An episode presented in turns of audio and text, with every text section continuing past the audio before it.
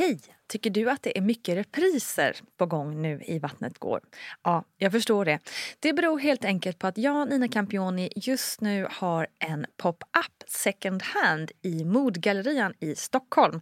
Så min tid räcker helt enkelt inte tid att göra så många avsnitt som jag hade önskat. Men tills jag är tillbaka på full tid, kom gärna och hälsa på mig i Modgallerian. Vi ses! Yahoo! Det är en ny dag och det är Vattnet går och det är Nina Campioni och det är förlossningsdags. Wow, kände ni peppen? Härligt, jag också. Det är alltså dags att grotta ner oss i den spännande värld som det ju blir när det är dags att marinera en helt ny varelse. Jag vill också passa på att slå ett slag för Vattnet Gårds alldeles egna mammagrupp som ju finns på Facebook. Och vi är nu över 1500 personer där inne i vår underbara lilla grupp där vi hjälper varandra, peppar, diskuterar och har det mys tillsammans. Så kom och joina oss där. Nu över till veckans gäst som är Jenny Höglund. Jenny arbetar med logistik och är mamma till Astrid. Och Astrid och hennes båda föräldrar fick en tuff start i livet då hon föddes för tidigt och fick leva sina första veckor på neonatal. Så nu blir det snack om livet där, hur det är att inte riktigt bli trodd och lyssnad på inom vården och hur, om man står på sig, man till slut får rätt.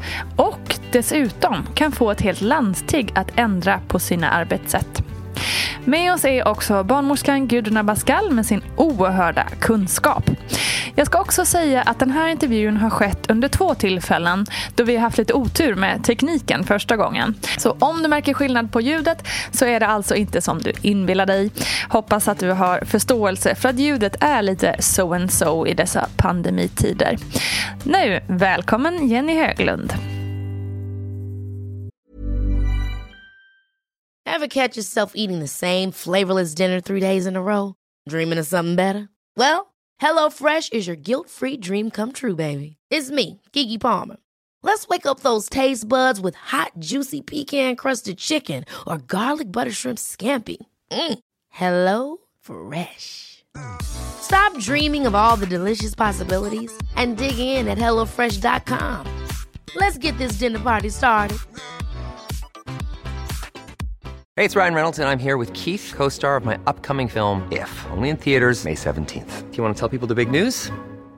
All right, I'll do it. Sign up now and you'll get unlimited for $15 a month in six months of Paramount Plus Essential Plan on us. Mintmobile.com slash switch. Upfront payment of $45 equivalent to $15 per month. Unlimited over 40 gigabytes per month. Face lower speeds. Videos at 480p. Active Mint customers by 531.24 get six months of Paramount Plus Essential Plan. Auto renews after six months. Offer ends May 31st, 2024. Separate Paramount Plus registration required. Terms and conditions apply if rated PG. Quality sleep is essential. That's why the Sleep Number Smart Bed is designed for your ever evolving sleep needs. Need a bed that's firmer or softer on either side? Helps you sleep at a comfortable temperature? Sleep Number Smart Beds let you individualize your comfort so you sleep better together. JD Power ranks Sleep Number number 1 in customer satisfaction with mattresses purchased in-store. And now, save 50% on the Sleep Number limited edition Smart Bed for a limited time. For JD Power 2023 award information, visit jdpower.com/awards. Only at a Sleep Number store or sleepnumber.com.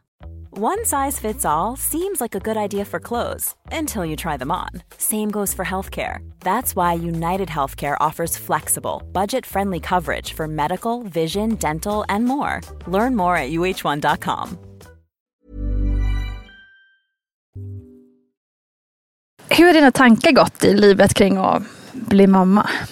Det har ju varit väldigt speciellt. Ingenting har ju blivit som vi tänkte och trodde och som säkert de flesta tror och tänker. För vad hade du för, liksom, för förväntningar och bilden av att bebislivet? Eh, Liksom? Men jag hade nog förväntningar på att det absolut skulle bli kaos på olika sätt. Alltså det här vanliga bebiskaoset Mm. kanske. Eh, kom hem från BB och inte veta någonting. Och, och jag har nog alltid ändå kunnat liksom försöka, alltså att inte fastna i att det ska bli på ett visst sätt. Utan att ändå förstå att det kan bli så här eller det kan bli så här. Men eh, det som hände oss kunde vi nog inte, eller det kunde vi aldrig föreställa oss. Så, att, så det har ju blivit på ett helt annat sätt. Liksom. Annorlunda och bra på många sätt. Men det är ju mycket som inte är bra än. Mm. Och som vi liksom fortfarande kämpar med. Mm. Och Astrid kämpar med. Precis. Vi, vi kommer in på det såklart Mm. än mer längre fram. Men vi börjar i alla fall i din graviditet. Mm. Hur mådde du? Jag mådde bra till en början. Jag Var det planerat? Förlåt, jag avbryter dig. Men det Nej, var det planerat? Ja, den var, den var, den var väldigt planerad. Och det, det gick väldigt fort. Och det var vi väldigt glada för. Mm. vi hade ändå väntat ett tag, medvetet. Ehm, för att vi höll på att renovera vårt hus. ah. Ehm, men ja, den var planerad och det gick bra. Och vi var väldigt förväntansfulla och spända. Ehm, jag mådde bra. Jag hade aldrig något klassiskt illamående. Ehm, jag var super, super trött. Ehm, kanske fram till vecka 12, något sånt. Ehm, så här, åh, äckligt trött. Det Mm. var liksom på väg till jobbet och förstod inte hur jag skulle orka jobba. Nej. Liksom. Så det, men det, är liksom, det vet man ju om att det kommer. Ja, Så men det det, är det, är verkligen den här tröttheten. Den är ändå verkligen en typ av trötthet man inte har känt innan. Man kan ju vara trött av massa Mm. olika anledningar tidigare i livet. Men just den där liksom. Mm. Den bara Nej, lägger den- sig som ett stort täcke över en. Ja, den är ju helt vidrig. Det går inte att riktigt, nej, den går inte att föreställa sig. Och det går inte att tänka sig nu. Hur kan man vara så trött? Nej, Men det, ja, det var ju hemskt. Men det, det höll på ett tag. Men, men det gick bra. Men sen så mådde jag bra. Jag kände inte så mycket. Eh, mådde liksom bra i kroppen och, och så. Eh, sen... Får jag bara fråga, förlåt, Mm. när det, tröttheten gick, gick över. Var det bara att den gick över från en dag till en annan eller behövde du äta någon järntabletter eller liksom nej, där? nej, jag behövde inget tillskott av någonting. Utan det gick nog sakta men säkert över. Mm. Det var en naturlig övergång. Liksom. Ja, jag tror det. Mm. Runt jul eller efter liksom jul där. Då måste jag väl varit i vecka ja, 14 någonting sånt. Ja, men då blev det nog liksom lite bättre. Sen hade jag lite huvudvärk lite då och då. Men det var också att jag märkte att jag behövde verkligen sova mycket. Mm. Sova och vila. Så att jag försökte att göra det. Eh, Det som är så lätt. inte så lätt, men eh, försökte verkligen. Och jag, liksom, jag har alltid tränat mycket och vet att jag mår bra av det. Så jag körde på en del med det. Liksom mycket yoga och simmade. Och det var ju vinter så det var nog mest inomhusträning. Liksom. Mm. Men det gick ändå bra. Sen så var jag på ett sånt här rutinbesök hos barnmorskan och hade högt socker. Okej. Och då fick jag gå och göra en glukosbelastning på vårdcentralen. Mm. Eh, och visade då att ja, graviditetsdiabetes. Okej. Eh, och jag fick väl liksom några dagar på mig att försöka hålla det nere av bara motion och så. Eller Mm. av motion och Mm. kost. Mm. Och det tyckte inte jag var något så jättesvårt. För det var liksom mest att leva på som vanligt. Mm. För att jag är ändå ganska van vid att träna och röra på mig och sådär. Eh, men det funkade inte. Det var fortfarande högt, liksom, sockret. Vad trodde man att det berodde på då? För jag tänker du ändå tränar mycket och kanske lever hyfsat hälsosamt. Mm. Liksom. Mm, ja, nej, barnmorskan sa att det är ärf- ärftlighet. Hon sa det här är Okej. ingenting du har ätit dig till. Nej, sa hon. Mm. Eh, så, och det finns ju i släkten, di- diabetes typ Mm. 2. Mm. Så att de sa nog att det är liksom ärftlighet och kanske lite otur. Vad beror graviditetsdiabetes egentligen på? Och hur stor är risken att det liksom sen övergår i vanlig diabetes efter man har fött? Ja, alltså, när vi pratar graviditetsdiabetes så, så betyder det att man har för höga blodsockervärden. Och det blodsocker är någonting som man kontrollerar på, på barnmorskemottagningen. Barnmorskan gör det och där ser man det. Och det beror på då att i och med när man väntar barn så, så ökar behovet av insulin för att bryta ner sockret på, på ett bra sätt. Och då är det så att ibland så räcker det insulin som kvinnan producerar själv inte till, men hon har insulin. Men i och med att graviditeten kräver det så, så måste man eh, då göra mera, mera kontroller. Man är viktigare, det här med kosten och hur man, livs, eh, hur man lever och så vidare är viktigare för att hålla, hålla ner så mycket, Och ibland så behöver man sätta in läkemedel för det, men ibland inte så räcker det med kost. Mm. Men man har mera undersökningar om graviditeten för att ha koll på det här, att inte dra iväg.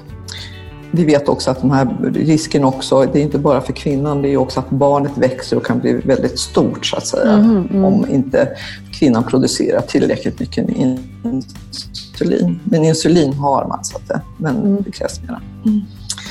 Och sen undrar du då, ja, om det kan gå vidare. De allra flesta kvinnor så är det ju så att när barnet är fött och man återgår till det mera normala så försvinner också den här så graviditetsdiabetesen.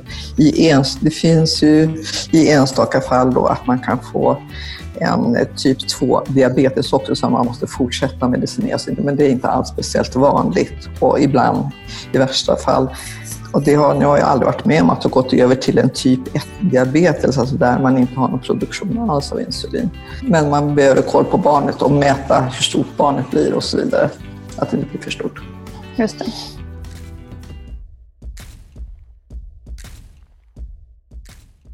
Alltså jag tyckte inte det var så jobbigt till en början. Eh, det var ju liksom att tänka på lite att dra ner ytterligare på socker och sådana saker. Och hålla igång. Och så hade jag en, en sån här ehm, eh, vet du, mätare hemma som man tar och sticker fingret och Just det. med en liten...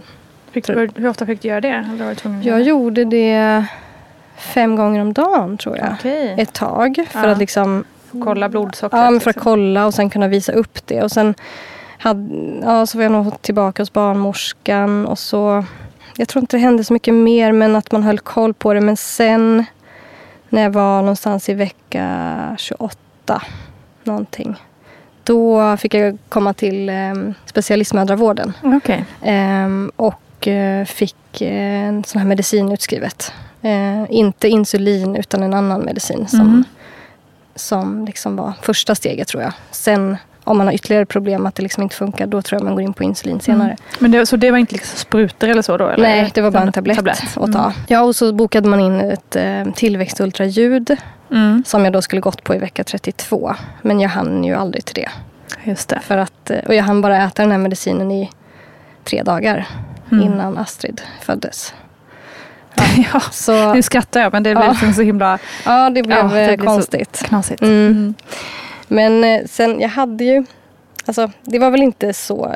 Jag mådde inte dåligt av diabetesen. Det, jag kände inte av det. Um, men sen kan man väl bli lite ledsen av det och sådär. För att mm. jag vet ju också att det finns en risk efteråt också. Att Precis, få... och hur har det gått med det då? Nej, det har inte visat sig alls. Vi följde upp det under förra sommaren då efter liksom förlossningen och sådär. Och mm. efter när jag hade kommit hem från sjukhuset eh, ett par månader senare så följde vi upp det på vårdcentralen och det var, ingen, det var lugnt.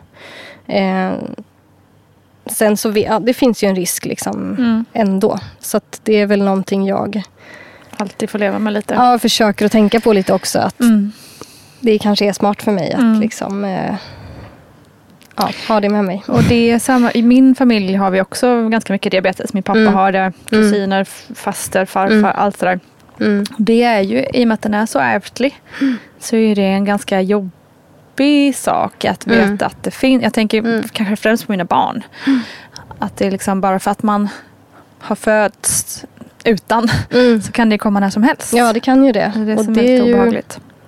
Ja, ja, nej verkligen. Det är ju en lite läskig sjukdom. Speciellt om man får liksom att man behöver behandlas med insulin och sådär. Och verkligen leva lite strikt som jag tänker och tror att det är. Men det kanske inte är så. Men, ja, ja. men för att man ska må men, ändå ja. bra och mm. ha hyfsad balans på det så mm. krävs det ju ändå en del. Ja, ja nej.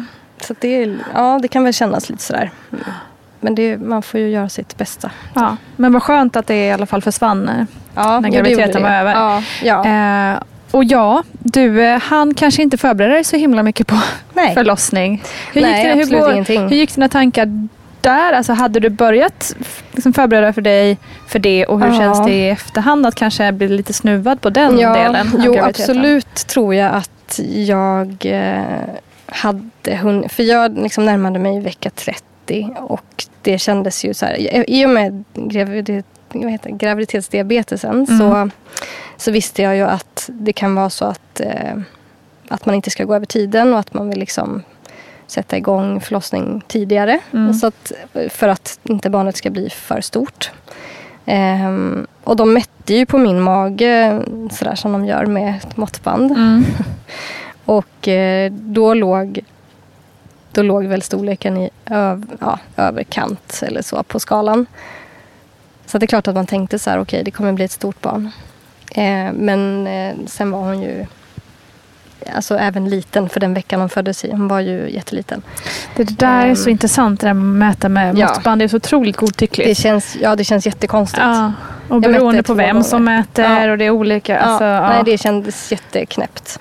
Ehm, ja, nej, men jag hade nog hunnit förbereda mig lite. Vi, liksom, vi skulle gå en... Vi hade sagt att vi skulle gå en, en eh, sån här, kanske online-kursen av en eh, ehm, förlossningsförberedande kurs Mm, hade vi tänkt mm. liksom online. Och jag gick på gravidyoga och jag eh, läste väldigt mycket. Jag har alltid varit superintresserad av graviditeter och förlossningar och lyssnar liksom på poddar och läser allt och följer konton och ja, men jag är intresserad. Så Mm. jag har liksom bara tyckt att det varit roligt att läsa och vill veta detaljer och har liksom velat Ja. förbereda mig på bästa sätt. Ja. Och velat sätta mig in i sådär olika scenarion. och Så. Så att ja, och sen hade vi väl kanske förberett oss lite grann hemma, köpt lite grejer och sådär och börjat prata om saker, hur vi vill ha det. Ja, men bara överlag, hur vi liksom tänker oss saker. Men sen så var det ändå någonting som gjorde mig lite stressad. Att Ja, det var, jag vet att det var där någonting. Dagen innan då mitt vatten gick, som det visade sig, så var, blev jag superstressad och sa till min sambo då, Niklas att nej, nu, nu måste vi sätta oss ner och göra en lista på allt som vi måste köpa som saknas och eh, liksom vad vi ska göra. Och, nej, det var någonting som bara kändes stressigt. Att jag kände att nej, men det börjar närma sig. Liksom. Shit, du kände det på dig Ja, alltså. på något konstigt sätt i efterhand så har jag ju liksom sett det. Mm. Att det var någonting som störde. Eh, så att jag ville liksom bara ha, en, ha den där listan. Mm. Verkligen så. Och Det är ju inte alls ovanligt heller att många känner det på något vis Ja. abstrakt liksom, i kroppen. Ja, att någonting... det är ju ingenting som jag tänkte då. Och i och med att sen att vi förstod noll av vad som hände så är det också konstigt. Ja, det är väldigt konstigt Mm. allting som, som hände.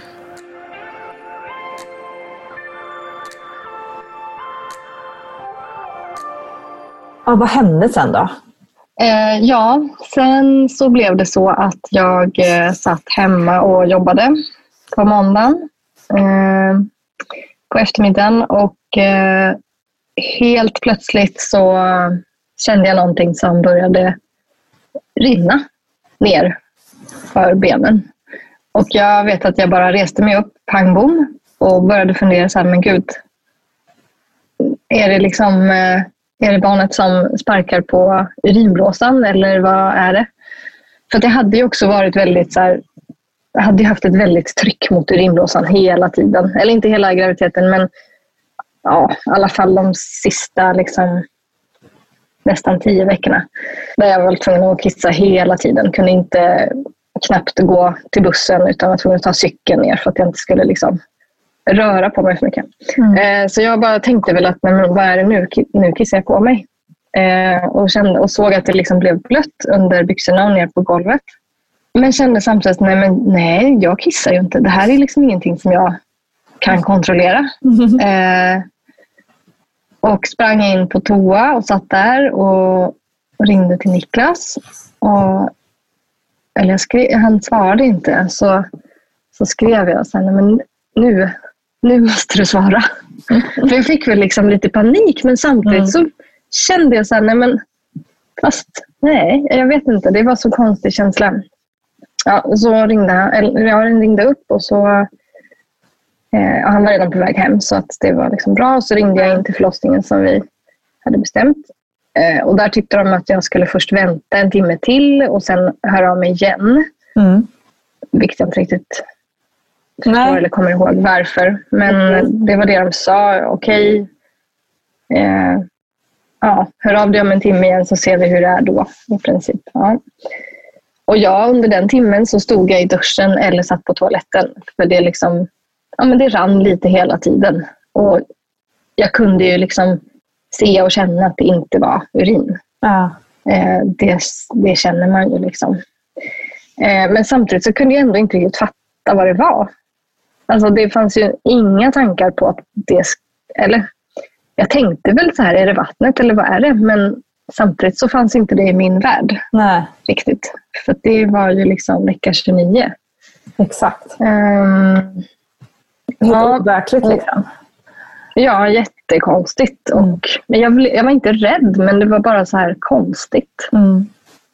Ehm, ja, så kom Niklas hem och så ringde jag in igen då. Vid femtiden tror jag. Och så sa de att ja, nej, men kom in så kollar vi upp det här. Då. Mm. Så det var ju liksom i med dubbla bindor och, och liksom sitta på en handduk i bilen. Och, och det kändes väldigt konstigt. Det kändes som att det liksom rann lite hela tiden. Mm. Eh, Så jag kommer ihåg att det var så jobbigt att gå in där på SÖS, eh, Södersjukhuset i Stockholm. Ehm, Att det kändes som att jag verkligen så här, och jag håller på att kissa på mig hela tiden. Och alla, Ehm. alla vars vatten någon gång har gått, förutom de du går till Restbärs, vet ju precis det du... Alltså, Ja. känner igen sig exakt i det du beskriver nu. Ja, det är en konstig känsla liksom, att man går lite bredbent och så här, oj. Mm. Eh, Men kom in där och de kollade, kopplade upp CTG och sådana saker och det visade ingenting konstigt eh, med det, varken för mig eller barnet. Och hon gjorde en vaginal undersökning. Ehm, Och de försökte pressa fram vatten, eh, den här läkaren och en barnmorska tror jag. Mm. Men det kom väl ingenting just då. Jag fick hosta två gånger och så pressade de lite på magen tror jag. Okej. Eh, och då, och då, just då rann det ingenting. Eh, nej, och vilket liksom... Sen gjorde de inga mer undersökningar. Nej, det var den vaginala undersökningen med något instrument tror jag. Och, eh, ja, och då så sa de väl att de inte kunde konstatera att det var vattnet. Eh, och så var det lite så här att ja, det kan ju, det kan ju läcka lite urin och det kan, man kan ha rikliga flytningar och, och lite den, eh, ja, den grejen. Så att vi så här skrattade lite. Okej, ja. Nej, men då är det väl så. Eh, för att det, vi har liksom alltid haft förtroende för läkare och vårdpersonal. Ehm, Mm. Det har man ju. jag tänker att ja, man vill ha det. Så att, ja, så att det är okej, ja, ja. Konstigt. Ja, ja, jag får nog sitta hemma och jobba imorgon också för att jag vill inte gå ut om det ska liksom kanske rinna så här, vad det nu än är. Nej, precis. Eh, Så vi åkte hem. Vi hade ändå packat med oss någon liten så här ryggsäck ifall att vi skulle stanna kvar och sånt där. Men ja, vi åkte hem, käkade mat och jag jobbade klart lite på kvällen. Men jag minns att jag redan på vägen hem fick lite småont, lite så här Mm. känningar. Men jag sa inte det till Niklas heller. För jag tänkte att men jag hade väl känt sådär lite ibland på nätterna och när jag behövde gå upp och kissa liksom flera gånger Mm. eh, så hade jag väl känt någon så här, ja, inte ont men någonting eh, molande sådär. Och det kände jag redan då, men sa ingenting för att jag fattade inte något samband. Eh, nej, men sen, men sen så under natten så hade jag ju jätte... Jag sov, det var nog den sämsta natten eh, liksom under hela graviditeten. Jag sov jättedåligt och väldigt lite och hade ont liksom med jämna mellanrum. Kan det, Ehm. förlåt, för jag fråga också, kan det också vara att man liksom, säger att du, så här, du såg inget samband, men kan det också vara att man så här, inte vill se något samband? Att man liksom omedvetet, här, undermedvetet, Ja, så jag menar liksom, in denial lite. Liksom. Mm, absolut, det tror jag säkert. För att för det första så var det ju så tidigt och jag har ingen i min närhet att relatera till som liksom har fött tidigt på det här sättet. Eller, visst, jag har liksom läst mycket och försökt. Jag vet att jag har försökt att vara förberedd på mycket. Mm. Liksom, sånt som inte går enligt liksom, boken. Mm. Men nej, det var så tidigt och läkarna sa att de kan inte konstatera vattnet. Just det. Och sen, ja, kanske att man på något vis inte ville tro heller. på vad det skulle kunna leda till. Nej, precis. Det är, det är en väldigt konstig... Ja, nej, men vi har ju funderat och tänkt jättemycket på det här såklart och pratat Mm. mycket om det. Att hur kunde vi inte se något samband? Men om inte läkarna kunde förstå det eh, eller? Och, nej, jag vet inte. Det är, man inte. Mentalt så tror jag att om man inte är där mentalt liksom, så är det väldigt svårt att förstå. Eller om man liksom inte har någonting att relatera till. Att man vet Precis. kanske en person i sin närhet som har varit med om det här. Så kan jag tänka mig att... Men, eh, men sen också mycket det som vi också har liksom kritiserat dem för på kvinnokliniken är ju kanske deras kommunikation med oss också. För att Mm. hade de istället för att eh, liksom, ja, nästan skratta bort det eller säga att ja, det kan vara lite urin och sådär. Hade de istället sagt vi, vet, vi, vi vet inte riktigt. Det kan vara vattnet men vi kan liksom inte säga det klart och tydligt. Men, Nej, men och, men var uppmärksam på de här eh, symptomen. Ja. Eh, liksom, får du ont eller börjar det rinna något mer eller kommer något blod? Alltså, Ja, händer precis. någonting mer, då ska du liksom ringa in igen. Ja. Jag tror att det hade varit hela skillnaden, tyvärr. Hade de sagt någonting som vi hade liksom, okej, jag får vara lite uppmärksam. ja, men exakt. Något att hålla lite koll på. vi, ja, då hade vi re- reagerat direkt. Ja, för det är ju det också som jag tycker är så konstigt att de inte gjorde. För att, med tanke på det du Mm. berättade om hur det kändes när vattnet gick. Alltså, Ja. det är ju liksom, jag, jag känner igen exakt det du beskriver. Mm. Så exakt så var det för Mm. mig båda gångerna. Och jag menar, en barnmorska eller en liksom sjuksköterska borde ju rimligtvis ha hört talas om andra kvinnor Ja. där vattnet har gått. så jag menar, det är ju Herregud, så här, ja. som att du kom in och berättade en story som var helt liksom så här, taget ur luften. Nej, nej, det är det som är så konstigt. Och, Ja. Men deras grej var också att, att det är så himla ovanligt med vassnavgång så här tidigt. Det var också en grej de sa som vi sen, senare hakade upp oss på rätt mycket. Mm. Det Men var det händer ju ändå. ovanligt. Så att, ja, det gör ju det och det Mm. måste de ju ha sett förut. Liksom. Exakt.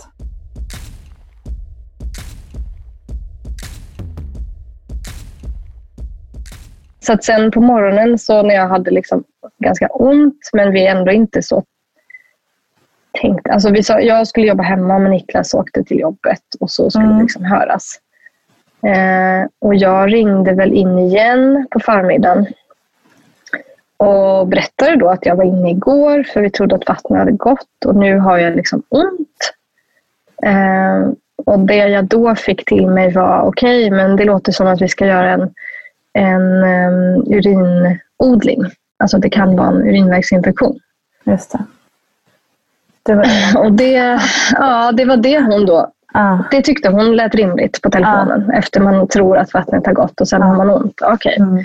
Ja, ehm, och det är också, ja, jag vet inte. Är, man ska inte liksom kanske klandra enskilda personer men, men det blir väldigt, eh, det låter väldigt konstigt i efterhand. mm.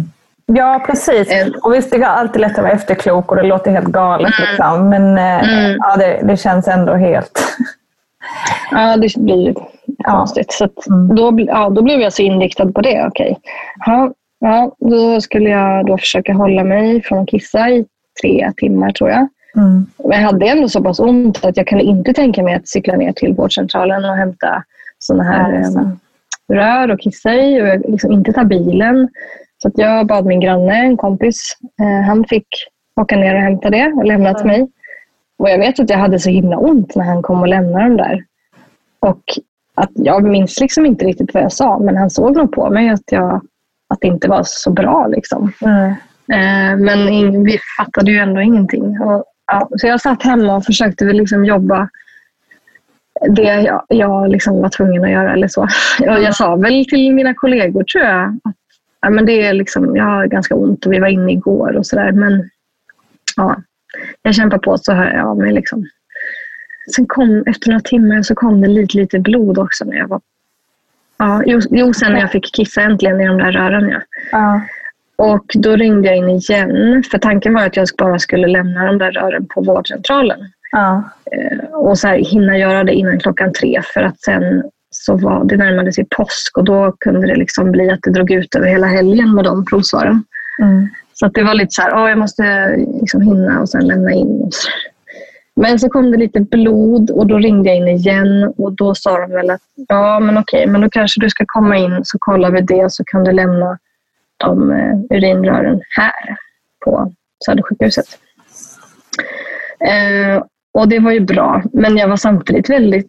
Ja, det är så konstigt för samtidigt som jag hade väldigt ont från och till och jag ringde någon gång till Niklas och grät för att jag hade så ont.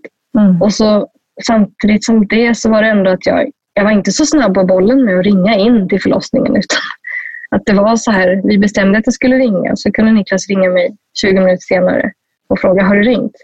Nej, jag har inte ringt. Och ändå sådär, att någon slags så här, lugn och bara, nej men jag, jag sitter och jobbar, jag måste göra klart en grej. Varför tror du att det Ja. var svåra? Jag vet faktiskt inte. Det, det, nej, jag vet inte. Jag kan inte riktigt svara på det Nej. alls. Eh, kanske Intressant. också någon slags förnekelse eller ja, någonting. Kanske också alltså, Men- superhobbyanalys. Men Mm. också så här, att liksom, ringer man in så är det också så här, shit, då, är det på, då kanske det är på riktigt. Liksom. Mm. Lite sådär.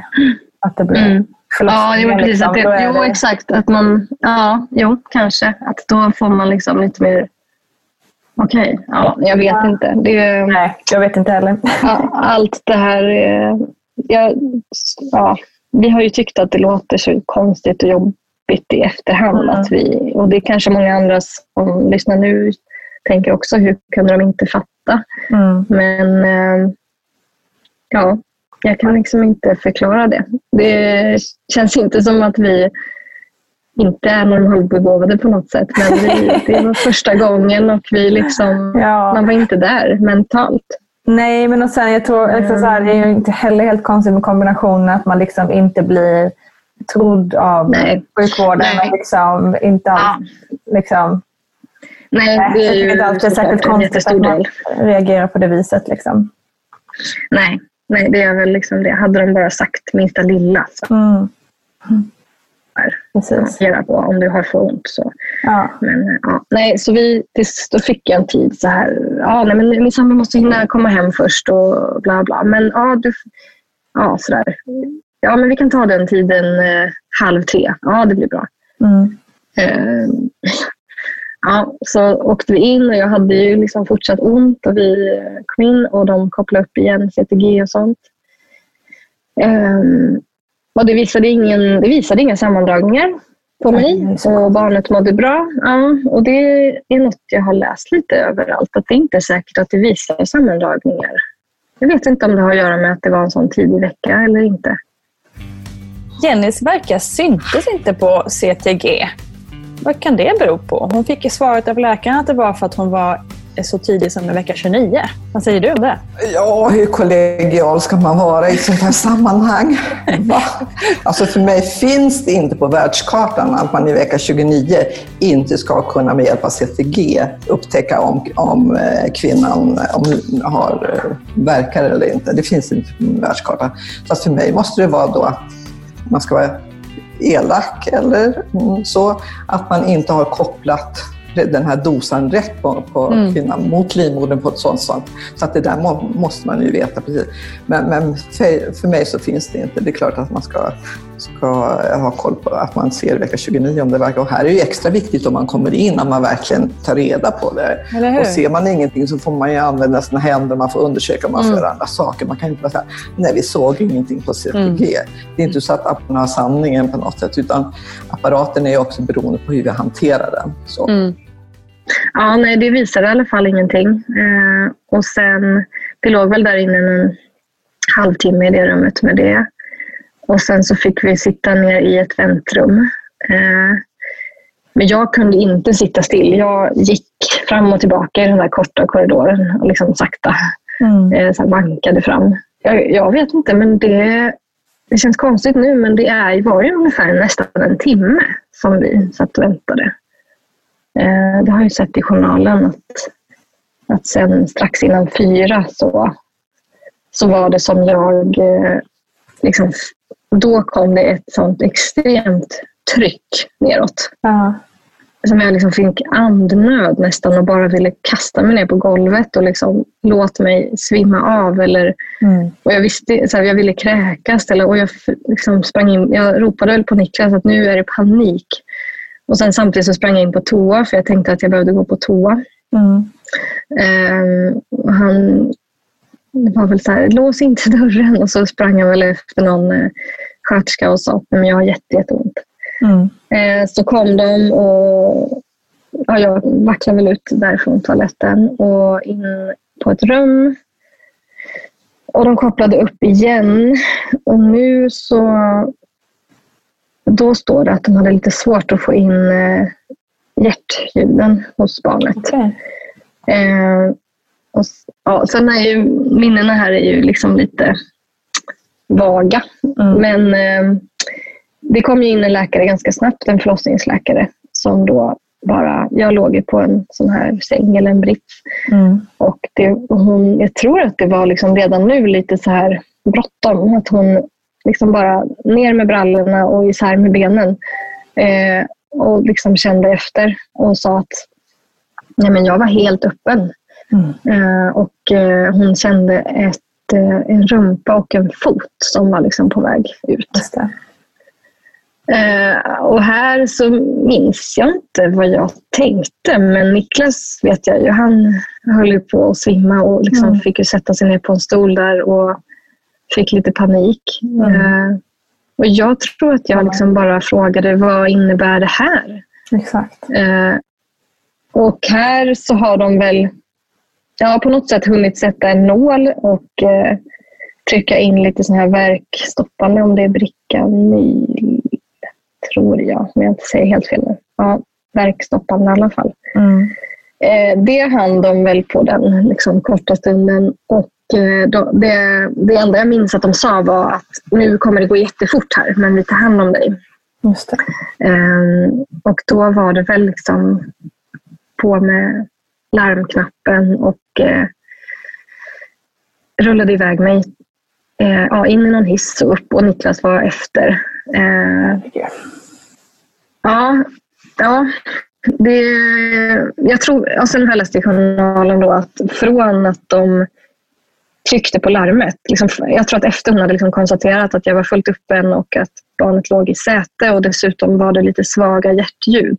Mm. Eh, så från att hon liksom tryckte på larmet sen så gick det på tio minuter innan hon var ute.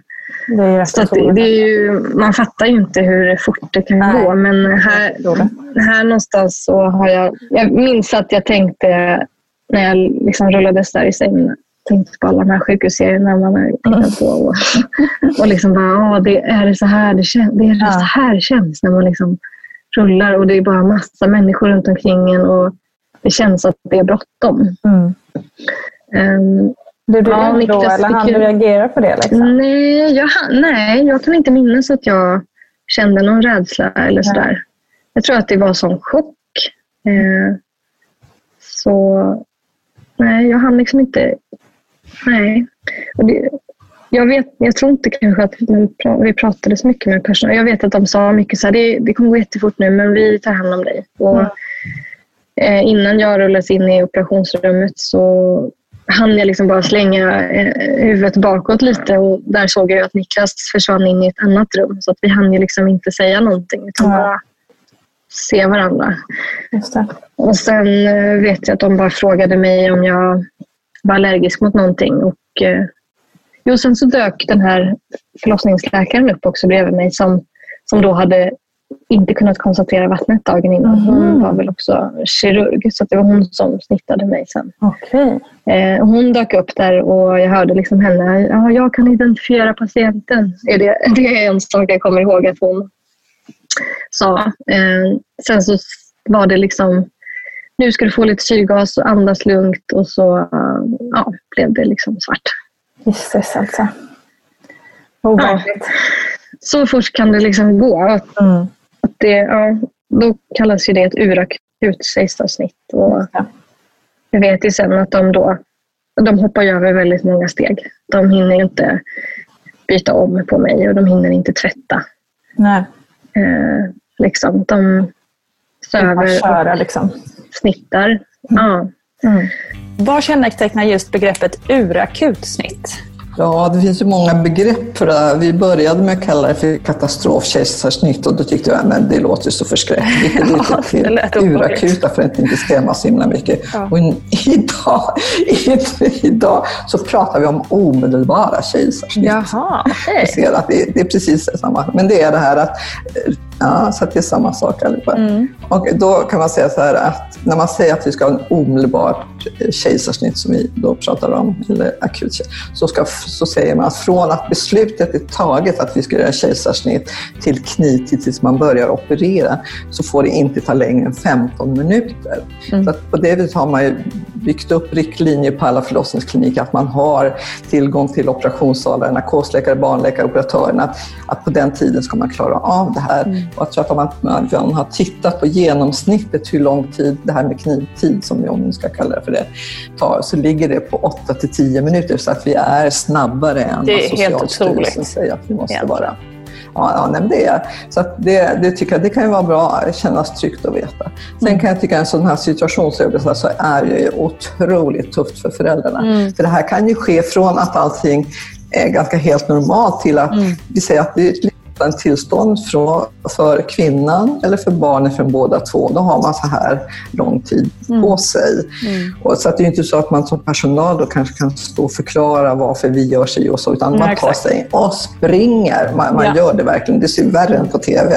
Mm. Eh, Så, så kan det vara. Men alla finns på plats och därför så vill jag säga alla kvinnor som är med om det här, alltså där måste man följa upp det här jättenoga och man måste ska träffa dem, både läkare och barnmorska, alla som varit involverade i det här Mm. efteråt för att verkligen kunna bearbeta det både känslomässigt och förstå Mm. vad det som hände egentligen och Mm. även att partnern, att båda föräldrarna är med i den Mm. här situationen. Det och. Så att det här kan jag säga att en av dem på min mottagning som jag har eh, på Östermalms sjukvårdsförening, där så sitter jag med många kvinnor som har varit med om de här typerna av kejsarsnitt. Som, som kommer för att när de väntar nästa barn så tänker jag så här, Mm. och så kommer den här rädslan tillbaka och så behöver man bearbeta Mm. den. Så att det här är eh, jätteviktigt. För den vanligaste reaktionen det är då att om, när det går bra så att säga vid de här kejsarsnitten, då är man bara glad och tacksam. Ja, det gick ju bra och barnet mår bra och jag mår bra och alltihop. Och så skjuter man undan och så kommer Ja. så mycket annat. Mm. Så att alla de här tankarna och frågeställningar, det kanske kommer mycket senare när man lämnar sjukhuset. Mm. Och då ska man, även om det är ett halvår, ett år, så ta kontakt igen med kliniken. Jag vill bara passa på att prata om det, för det är Mm. så viktigt att när frågorna dyker upp så ska man få svar oavsett hur lång tid det har gått sedan det här Mm. blev så här. Jätteviktigt. Och sen vet ju inte jag så mycket, men här har ju Niklas liksom berättat mycket om hans upplevelse och sådär. Eh, han hade väl liksom... Ja, han var ju väldigt rädd och panikslagen har han ju berättat. Och Mm. Det blir en helt annan sak för den som står bredvid och liksom får uppleva allting. Mm. Gud, ja. såklart. Eh, han fick byta om till andra kläder och sen fick han komma in i rummet bredvid mig. För där väntade då eh, personalen från neonatalen. Mm. Eh, och ja, det var väl ganska, jag vet inte riktigt hur många, men det var ju ett antal, 10-12 kanske personer som alla har olika uppgifter. Och han har ju berättat att det var ju kanske en person som bara stod och antecknade och sen så fanns det det var alltid en person som alltid stod och höll om honom. Och det är ju väldigt liksom, fint att Mm. höra. Att en som alltid stod och höll och liksom berättade kanske lite kort vad som kommer hända och sådär. Just det.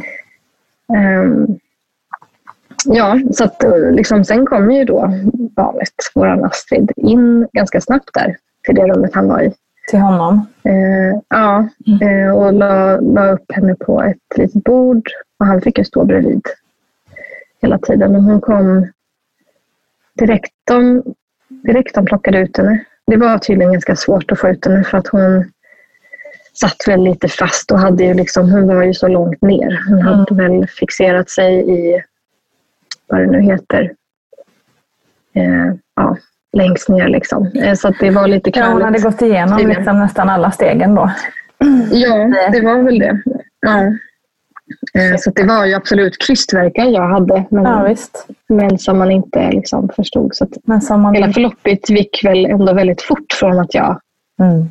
liksom hade verk, även om jag inte förstod att det var verkar så det var liksom verkar som var så här, det var väl, jag kunde ju trots allt ändå jobba på dagen och jag, Mm. ja, jag vet inte. Hade jag vetat att det var verkar kanske jag hade tänkt och känt annorlunda. Men det, det måste ju ha gått extremt fort från liksom hanterbart till krystverkar. Mm. Galet. alltså. Ehm, ja. Nej, så de plockade ut henne och så lägger de, la de henne i en plastpåse. Så det, det ser väl säkert ganska makabert ut för Ja. Niklas då. Att, Alltså det låter jätteläskigt. och det är för att hon ska hålla värmen och fukten när de lägger upp Mm. henne på bordet där och ska sätta, eh, liksom kolla så att hjärtat slår och att hon Mm. har syresättning och sätta övervakning och det ska sättas sonder och Mm. Jennys bebis som föddes i vecka 29 just virades in i en typ av plastpåse vid, födels, vid födseln. Och det såg ju såklart lite dramatiskt ut. Men vad kan man säga om den här påsen? Var, varför gör man så? Det är för att vi vet att de här som är väldigt mycket för tidigt födda, de har ju svårt att hålla värmen. Så det är precis det här som Jenny säger, att, att det gör ju då att det avdunstar inte, inte, de blir inte kalla på samma sätt. Men sen är det också att barn som föds väldigt mycket för tidigt, de har också en väldigt tunn hud. Så att den här huden släpper igenom vätska, det är precis som de svettas ut det här och det vill man undvika. Det är väldigt viktigt att man förhindrar den här avdunstningen från barnets, barnets kropp för att de förlorar vätska.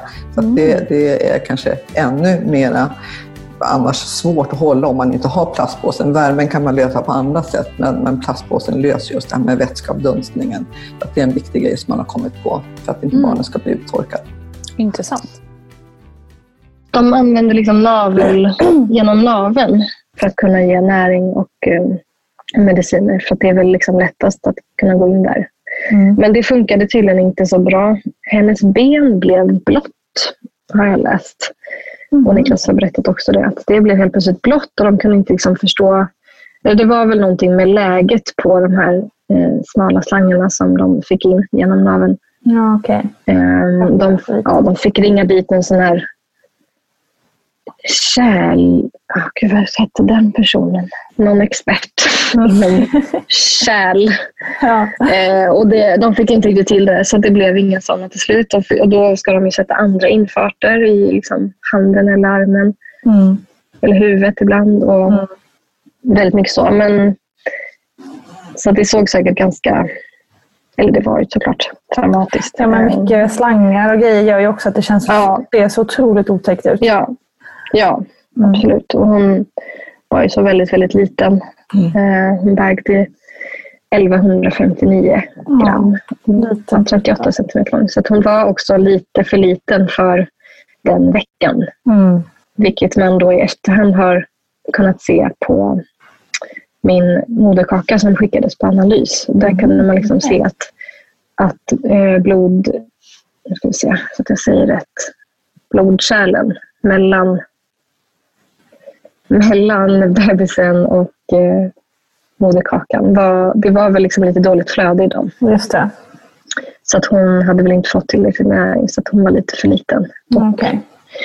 Och det, de skickade iväg den då för att kunna se om, det fanns, om de hittade någon anledning till att jag Mm. föddes så tidigt. eh, Att allt satte igång spontant. Men eh, det, vi, nej, de hittade väl liksom inte riktigt. De kunde se eventuellt att det kanske var någon början på havandeskapsförgiftning.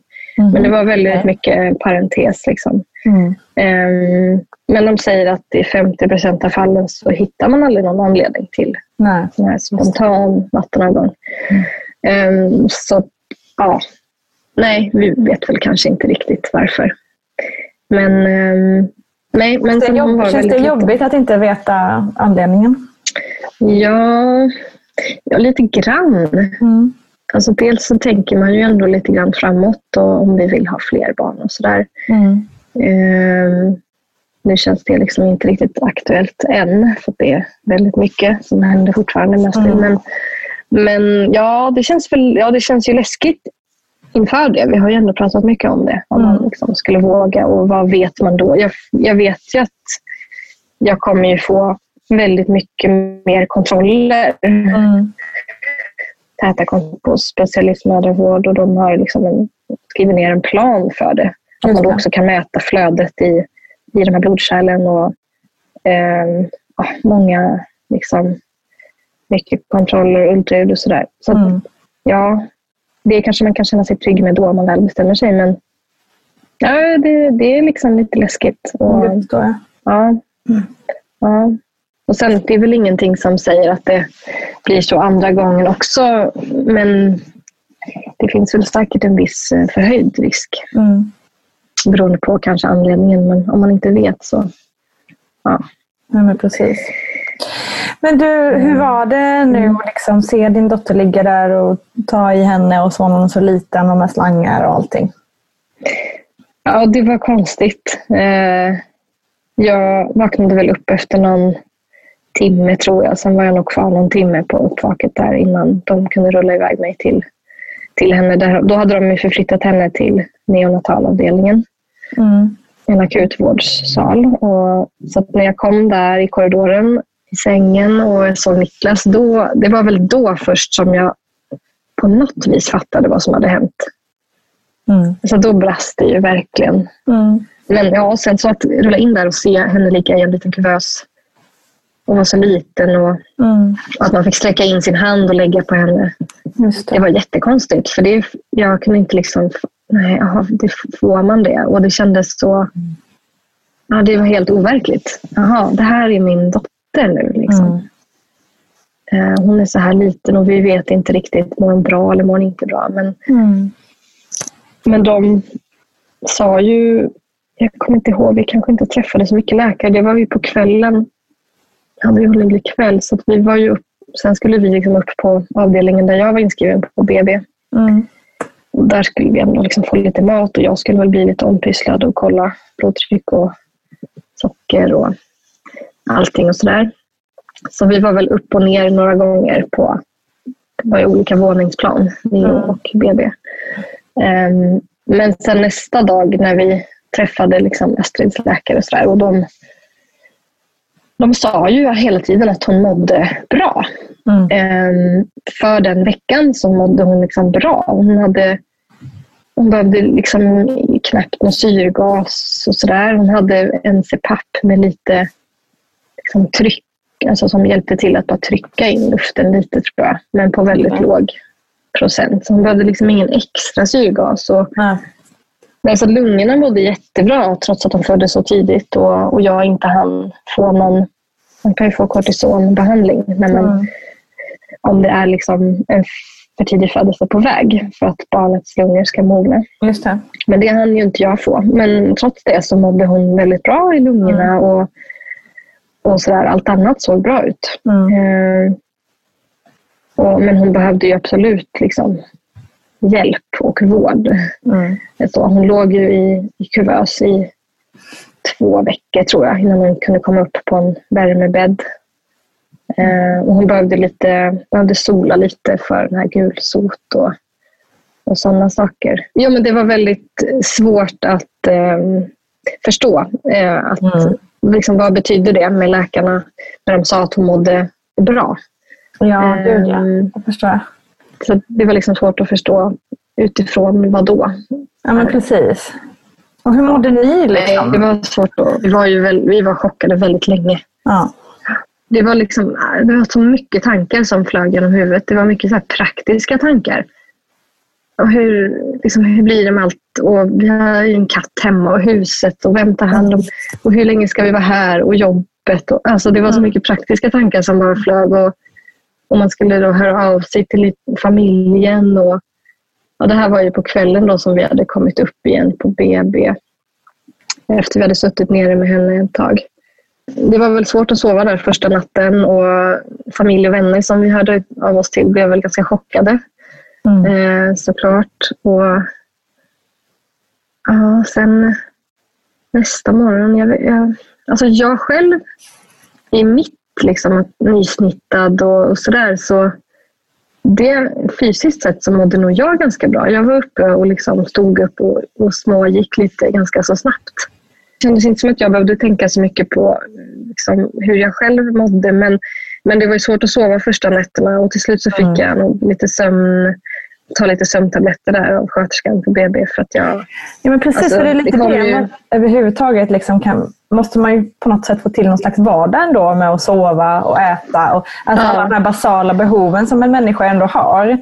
Eh, Mm. Jag tänker liksom från utomstående så blir man ju så här, men gud, hur kan man ens, eh, hur kan man ens sova eller äta när Mm. ett litet barn ligger Ja. två trappor ner? Liksom. Men man måste ju Ja. det. Ja, man måste ju det. Och det jag tror första dagarna så var det lite svårt. Mm. Men då, då var det liksom ändå att vi fick så här, då bodde vi på BB så då var det vissa mattider. Ja, det var ju bara att gå upp dit då och så sätta sig. Mm. Och sen försöka sova på nätterna. Eh, Mm. och liksom att jag skulle försöka promenera lite där i korridorerna. Och, men jag vet, ja, första dagen eller första veckan så var det nog väldigt chockartat att vi inte fattade någonting hur, hur liksom det här skulle bli.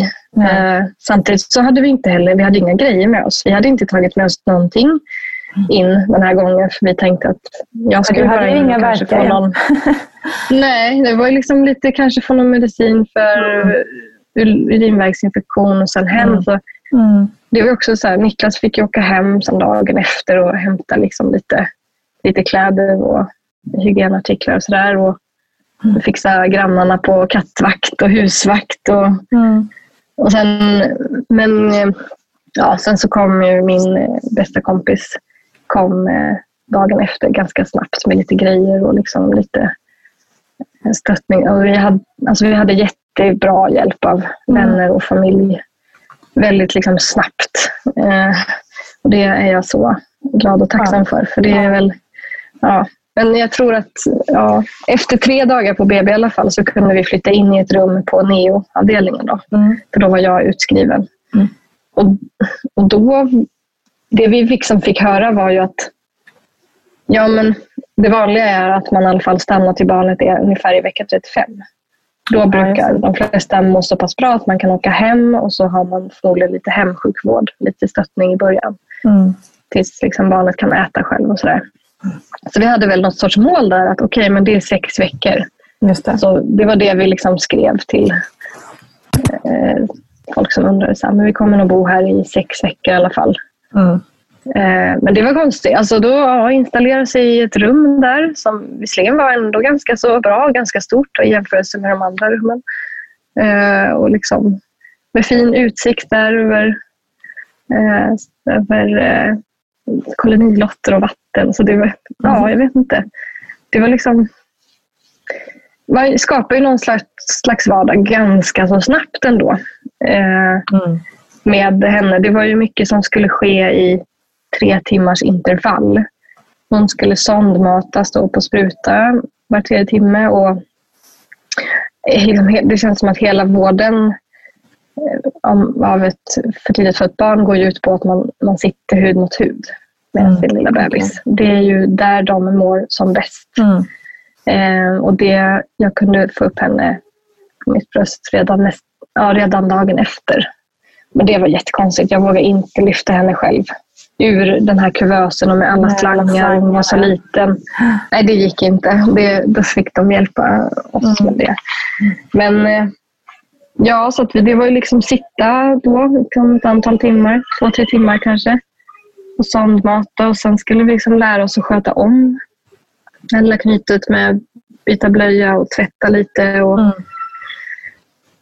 Eh, ja, och jag pumpade ju bröstmjölk. Jag skulle liksom, försökte komma igång med det ganska snabbt. Och det gjorde- skulle också göras var tredje timme. Mm. Eh, för att det skulle liksom komma igång. Eh, ja. Och sen hade vi något litet föräldrakök där på avdelningen som man kunde värma lite mat i mikro och ha, hade kyl och sådär. Så det blir liksom ett litet schema som man går efter så att det ändå blir någon slags vardag i det hela. Liksom. Det, blir, eh, det var väldigt mycket på schema. Eh, och liksom ronden på morgonen när läkarna kom och berättade vad som hände och vad som skulle göras. Mm. Ehm, ja, men sen så var väldigt snabbt också så var personalen ehm, på oss om att vi måste komma ut och ta luft varje dag. Mm. Och det är jag också så himla glad och tacksam över att vi hade så bra personal där som var så måna om oss. De tog liksom verkligen hand om oss också. Mm. Eh, så det var så, ut och gå varje dag, ta långa promenader. Eh, vi, vi gick mycket promenader. Ja, mm. frisk luft och gå ut, sitta ute och äta lunch. Det var ju mm. påsk och vår. Det var ju... Ja, jag vet inte. Det, första veckorna var ju mycket att ta sig igenom eh, bara. Mm. Och då visste vi kanske inte heller... Nej, vi, vi hade väl inte riktigt... Vi förstod inte riktigt hur lång, vilken lång resa det skulle bli. Eh, Nej, men... för det blev lite mer än sex veckor på Neo. Ja, det blev ju 11 veckor drygt. Mm. Eh, tills hon var i vecka 40 plus några dagar. Mm. Det är och, väldigt tid alltså. Ja. Och det, allting beror ju egentligen på att hon började kräkas på en, nästan liksom på en gång. Så kräktes hon jätte, jättemycket. Mm. Men de första dagarna så tyckte inte läkaren att det var något att oroa sig för. För att det, det liksom är så himla vanligt. Magen verkar ju vara det som mognar sist mm. På ett barn i magen. Eller bland det sista i alla fall. Um, så de tyckte inte det var konstigt så länge hon ökade i vikt och så. Just det.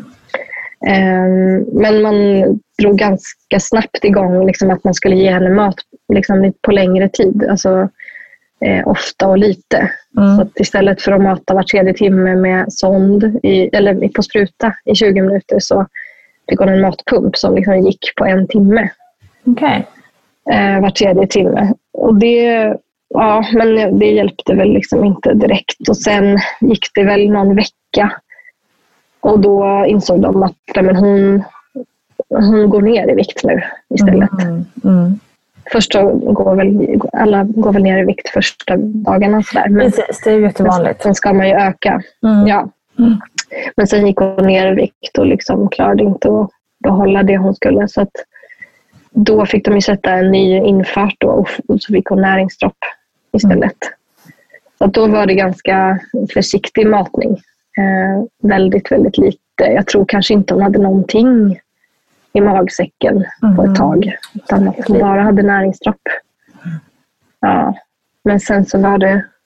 Allt eftersom veckorna gick så försökte man ju på olika sätt att mata på liksom kort, ja, lång tid och kort tid och med matpump och utan matpump och bara lite på spruta direkt i munnen, någon milliliter här och där på, med napp.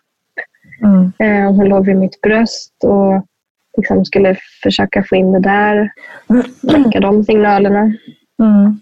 Men eh, hon kräktes ju hela, hela, hela tiden. Ja. Eh, och vi märkte ju väldigt snabbt att det, hon mådde inte bra heller. Hon fick ju väldiga pulsdippar när hon kräktes. Hon hade ganska svårt att komma tillbaka mm. ibland till att liksom andas själv. Så ganska okay. ofta fick vi hjälpa henne med lite syrgas och liksom ha henne upprätt läge mycket och, stimulera liksom att hon ska komma ihåg och andas. För mm. de stänger väl gärna av, de här små bebisarna stänger ju gärna av den här ventilen eller vad man ska säga. Så, och det är väl smart, det är väl för att de inte ska få ner liksom, kräk och sånt i lungorna. Så stänger ja, de av och då andas de inte. Just det. Um, det är väl det som gör att de ofta kan vara under vatten också. Mm. Så här mm. babysim och sånt. Att de stänger av liksom andnings... Men hon gjorde det lite för mycket och hade väldigt svårt att komma tillbaka själv. Mm. Eh, och det, ja, det var väldigt jobbigt. Vi fick ju se henne liksom både askgrå och blå mm. några gånger i ansiktet mm. när det liksom blev lite akut. Ja, nej, det, det var... Jag vet inte, det var ganska länge som vi inte riktigt visste om vi liksom skulle någonsin kunna få hem henne. Nej. Alltså om hon kommer det här liksom gå. Um, för det, hon gjorde ju otaliga undersökningar. De, de röntgade och de eh, gjorde ultraljud och kollade allt möjligt på mage och tarmar. Mm. Men eh, det visade aldrig, det visade aldrig något medfött fel och det visade liksom inga stopp eller några konstigheter. Sen är det mycket andra undersökningar överlag för för tidigt födda. Man kollar ju hjärnan, letar efter hjärnblödningar och man kollar väl lungorna och eh, hjärtat. Ja, ögonen är ju också sånt som kan vara vanligt att få. Mm. Så det är ja, mycket, mycket undersökningar och mycket eh, stick i armarna. Har då sätta nya infarter och nålar som liksom, Mm. var väldigt svårstucken hela tiden. Mm. Så att de eh, har stuckit henne, jag vet inte hur många gånger, men det är många gånger som man har stått där i liksom timtal och de inte lyckas sätta de här små. Och det fattar man ju, det är ju som sytrådar som ska gå in i de här Ja. små blodkärlen för att kunna få liksom, medicin och, och näring. Så ja, det var, jag tänker mig att, att det är tufft att få ett eh, för tidigt för ett barn och bo på en neo-avdelning Mm. liksom, länge. Mm. Men också när allting inte när det liksom inte heller går bra. När det bara liksom är det är liksom ett steg fram och två tillbaka och man vet inte när man kan få komma hem och vad som händer och hur det ska sluta. Mm. Eh, ja, det var ju fruktansvärt. Ja, för Men jävligt på något alltså. vis så kommer man ju igenom. Mm. Ja. Ehm, Det var så mycket ångest alltid. Ja, ja, ja, det är det ju. Det är det verkligen.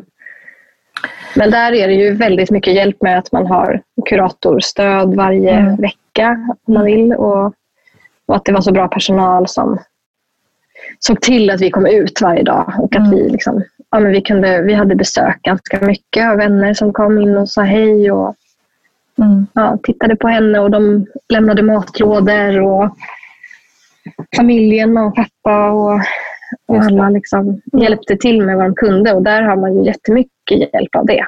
Om man har sånt stöd. Mm. Så det är väl mycket därför som det ändå att man ändå tar sig Det igenom det. runt liksom. Ja. Ja, att man ändå liksom fungerar och att Mm. man till slut kommer hem och inte då är helt förstörd. För det är på något vis, det är då det börjar, när man får komma hem. Precis. Men sen är ni själva hemma liksom. Eller hur var Ja. det när ni kom Ja. hem? Vad, hur var, för första, hur var känslan när ni fick veta att nu får vi åka hem? ja, jätte- ja, det var så konstigt. Vi, det var liksom lite så här på gång under ett par veckor. Så att först, vi ville liksom aldrig riktigt tro på det. Men till slut så sa ju en läkare, nej men jag tror att ni kan vara hemma om två veckor. Mm. Det handlade ju mycket om att hon skulle bli av med näringsdroppet och Mm. att magen skulle tolerera eh, sondmatningen. Mm. Så att, men sen då funkade inte det första gången för att då, då, fick hon lite, då mådde hon lite sämre så att då ville man ge henne lite blodtransfusion och antibiotika ifall det var en infektion. Och då var vi lite tillbaka på ruta liksom ett igen med att ligga i akutvårdssal och inte kunna ha henne på rummet på dagarna. Så. Så och då gick det några till veckor innan det liksom la sig. Mm. Men sen var det väl som, ja, som liksom, så här, nej men nu ska vi dra bort det här näringsdroppet. Nu, så här, visst, hon har mat via matpumpen liksom, 24 timmar om dygnet. Men, och hon kräks jätte- jättemycket fortfarande, men hon går upp i vikt väldigt sakta visserligen. Men, men hon mår ändå så pass bra i alla andra avseenden att de tyckte att men hon är alldeles för frisk för att ni ska liksom bo på sjukhus. Okej. Mm. Ehm, så då började vi väl ändå kunna så här, ja, då får man gå på ett hemgångssamtal som liksom handlar lite om att komma hem från neo. Vad man ska tänka på och sådär. Och då började det kännas så här, oh shit, när man får gå på hemgångssamtal, alltså, då, då är det nära. Exakt. Ehm, ja. Och ja, till slut sen så, så kunde vi åka hem och det var ju så konstigt. Det, det kändes ju som att flytta från någonting som hade blivit ett tryggt hem. Mm. För att vara, vi hade ju ändå varit hemma några gånger och liksom kollat till huset och sovit hemma någon natt och varit hemma bara för att liksom hämta lite ny energi och sådär. Men det var väldigt konstigt. Det kändes inte, det kändes inte som hemma.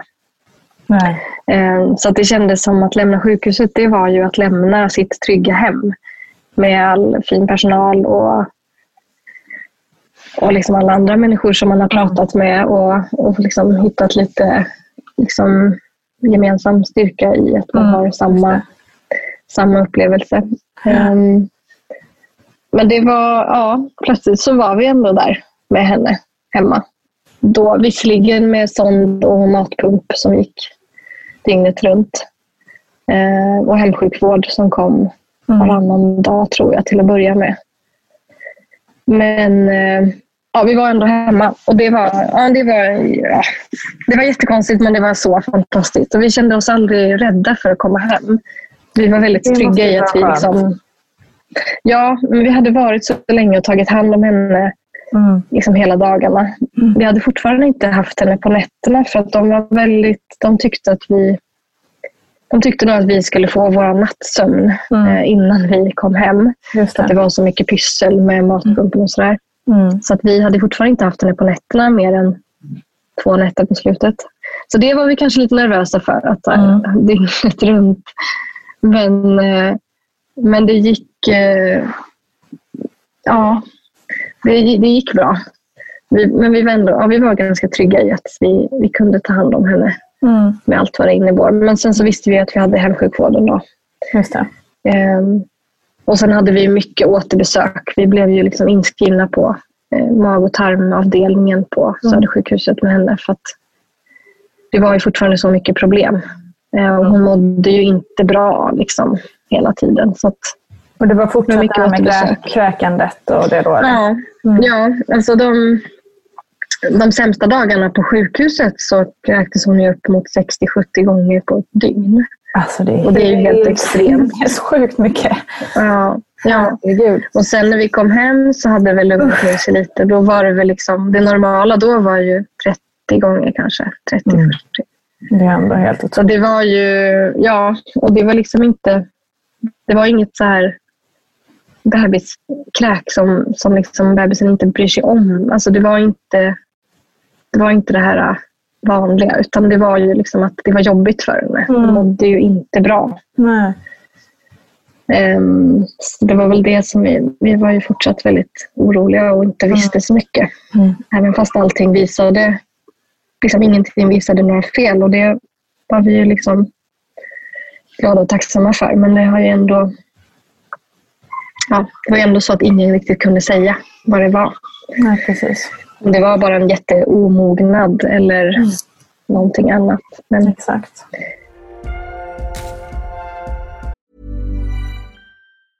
In the market for investment worthy bags, watches, and fine jewelry, Rebag is the answer.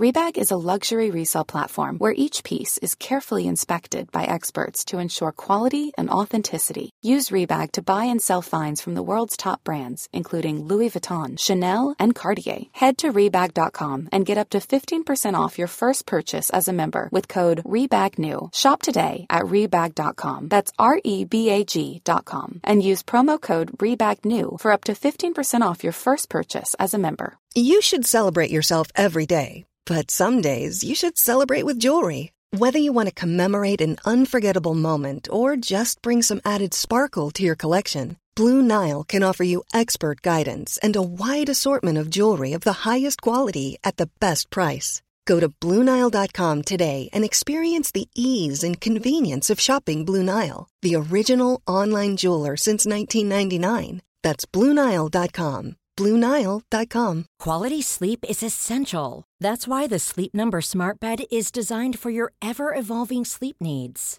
Need a bed that's firmer or softer on either side? Helps you sleep at a comfortable temperature? Sleep Number Smart Beds let you individualize your comfort so you sleep better together. JD Power ranks Sleep Number number 1 in customer satisfaction with mattresses purchased in-store. And now, save 50% on the Sleep Number limited edition Smart Bed for a limited time. For JD Power 2023 award information, visit jdpower.com/awards. Only at a Sleep Number store or sleepnumber.com. Hey, it's Ryan Reynolds, and I'm here with Keith, co star of my upcoming film, If, only in theaters, May 17th. Do you want to tell people the big news?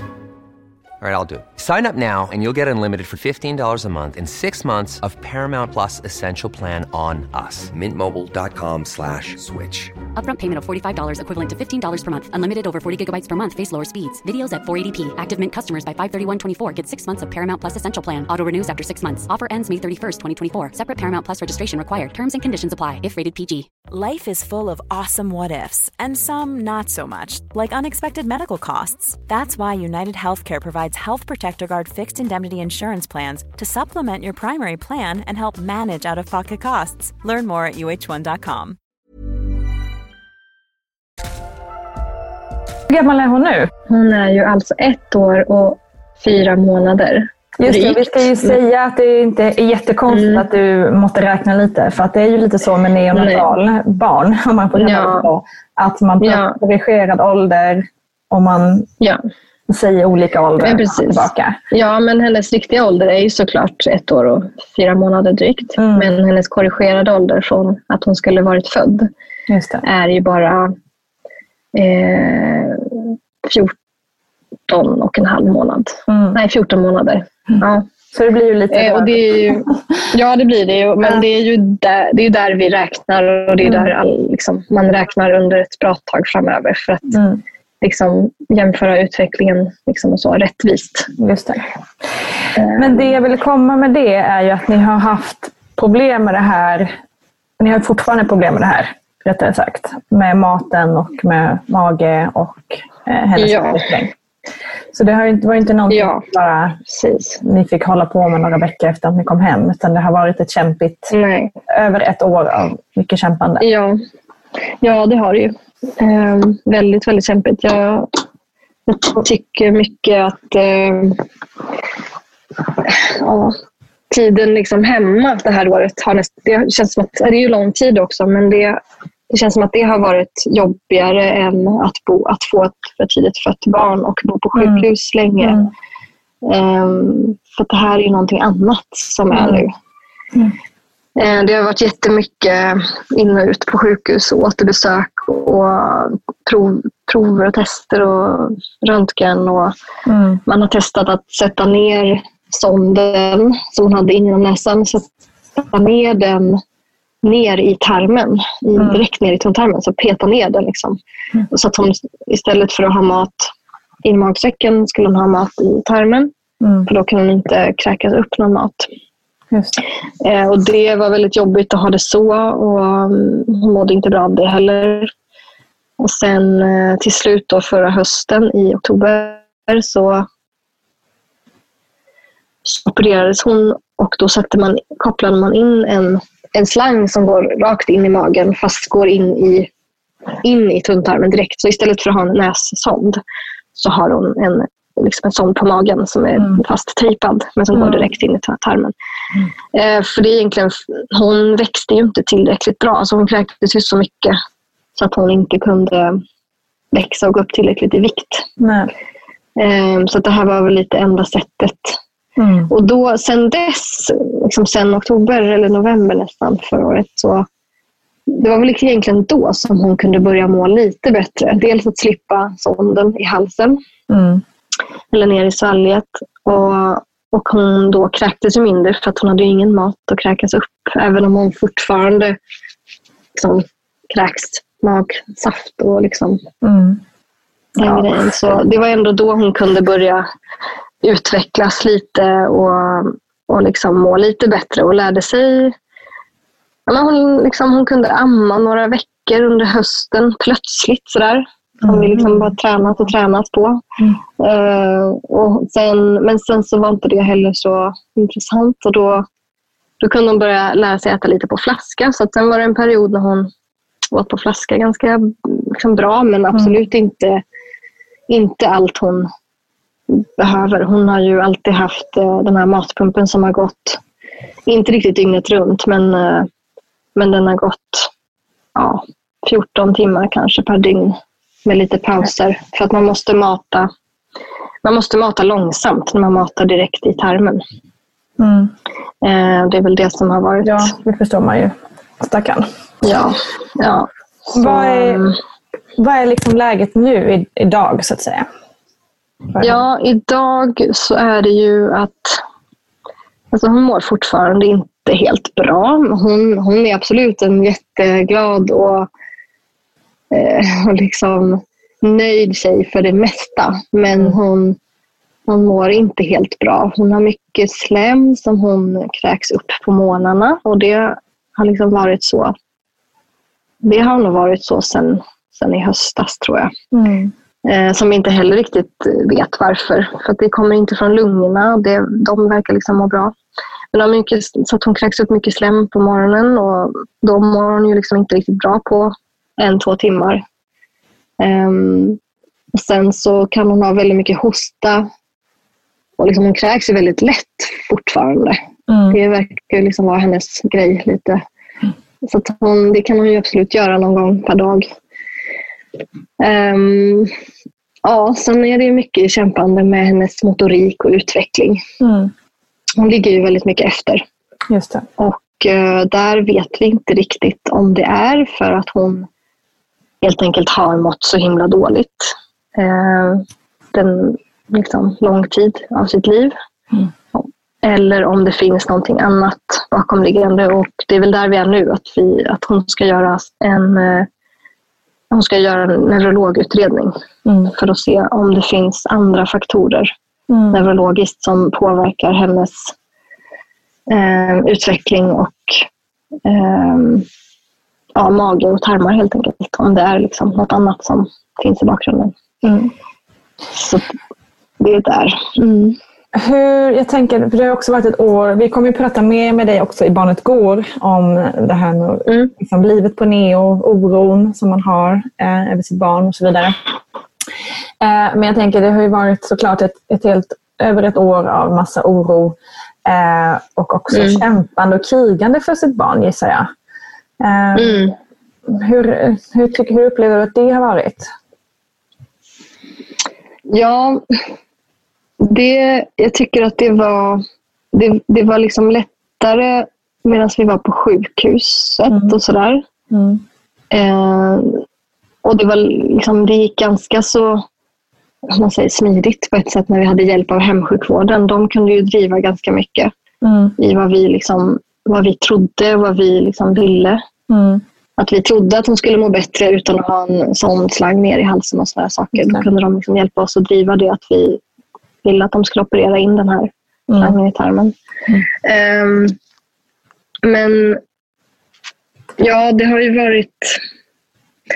Det, det känns som att det har blivit svårare och svårare lite att, att få det gehöret som man vill.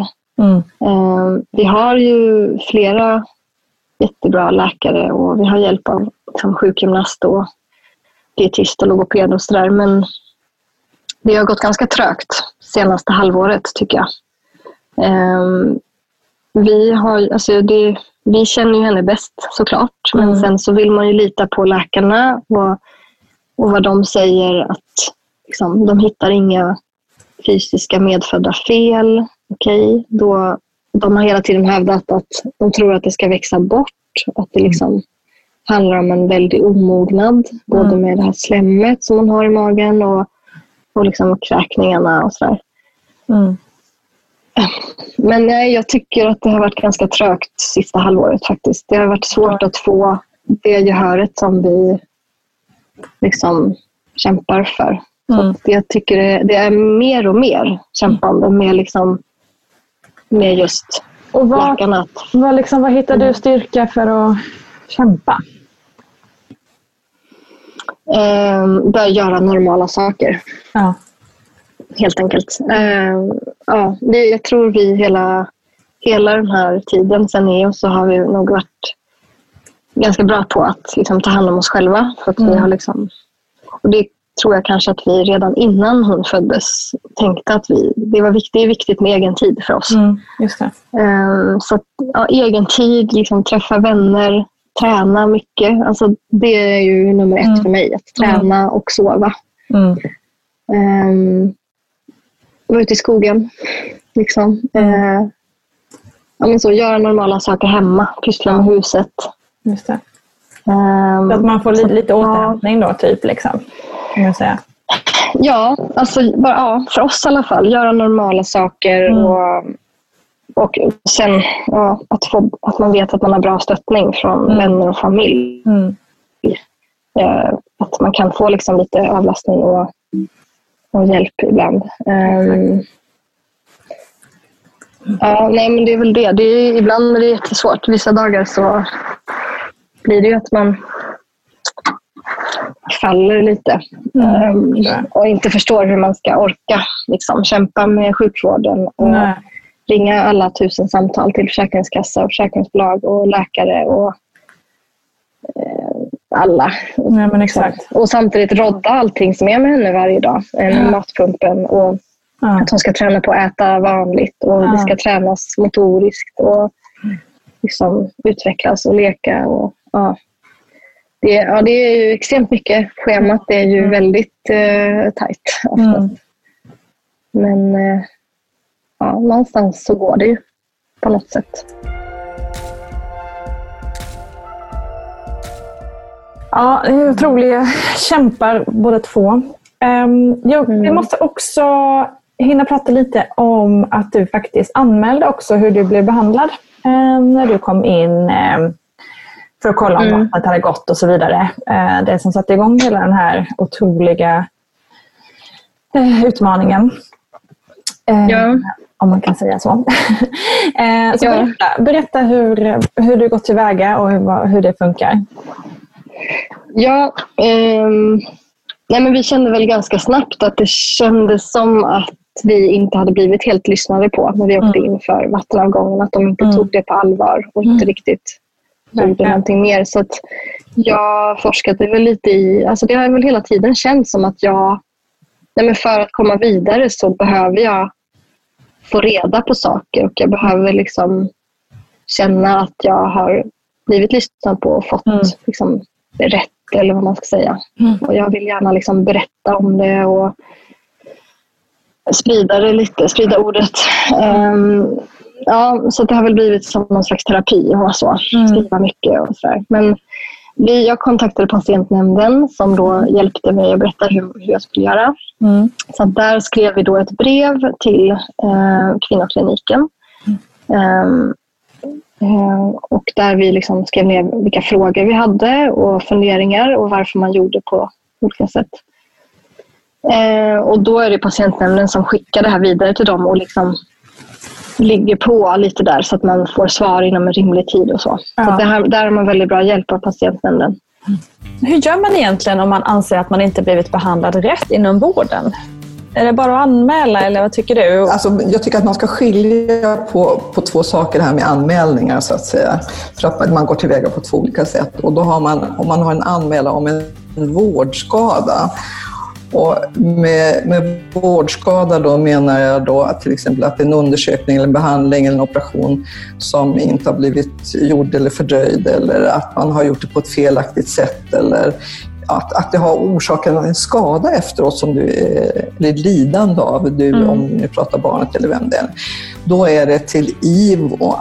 Det blir alltså en lex Maria, men som förälder så, och som kvinna så går man in på IVO. Däremot om man går över till det här att, att man som förälder känner att jag är missnöjd med, med vård, med, missnöjd med vården. Mm. Och det vanligaste tycker jag ändå som som när jag träffar också föräldrarna, det är det här att man är missnöjd med bemötande, precis som jag hörde i tidigare podd och så vidare. Mm. Så är det, då är det inte till IVO som man går, utan då har man bestämt så att då ska man kontakta den klinik där den här vård, man fick den här vården.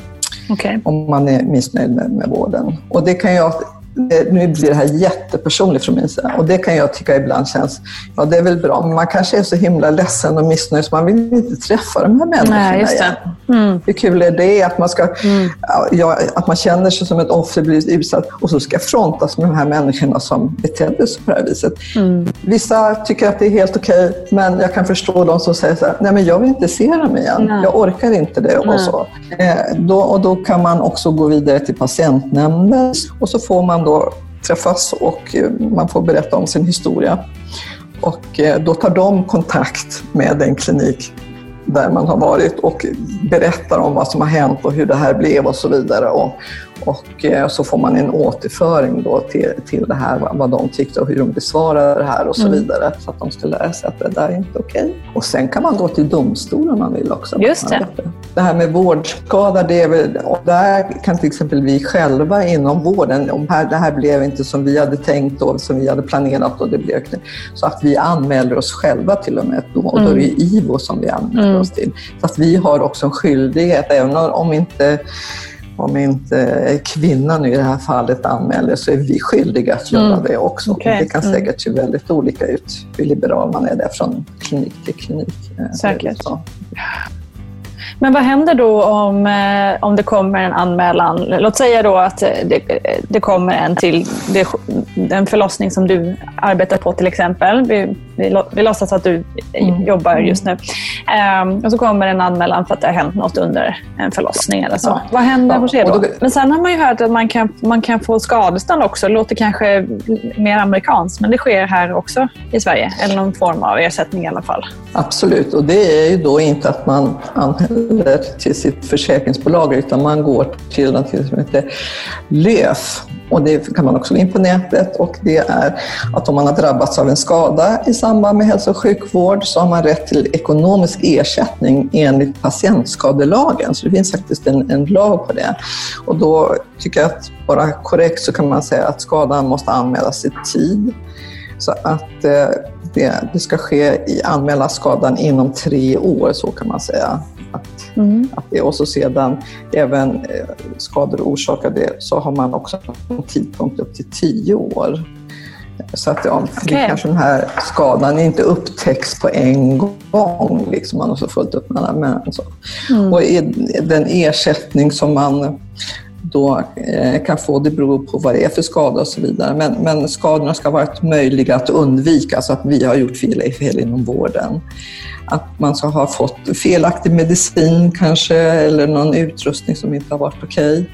Att man har fått en felaktig eller försenad diagnos, alltså att vad, vad eh, vilken sjukdom är man drabbad av och så vidare. Mm. Att man har blivit smittad vid en behandling som har lett till en infektion, det är väl ganska vanligt och det tror jag många glömmer, att det, som gör att man får en längre sjuk, ja, sjuktillvaro så att säga. Att man ja. ja. Gå in på LÖF, LEF på, på nätet och det är jättelätt att skriva den här, fylla i blanketten om man känner.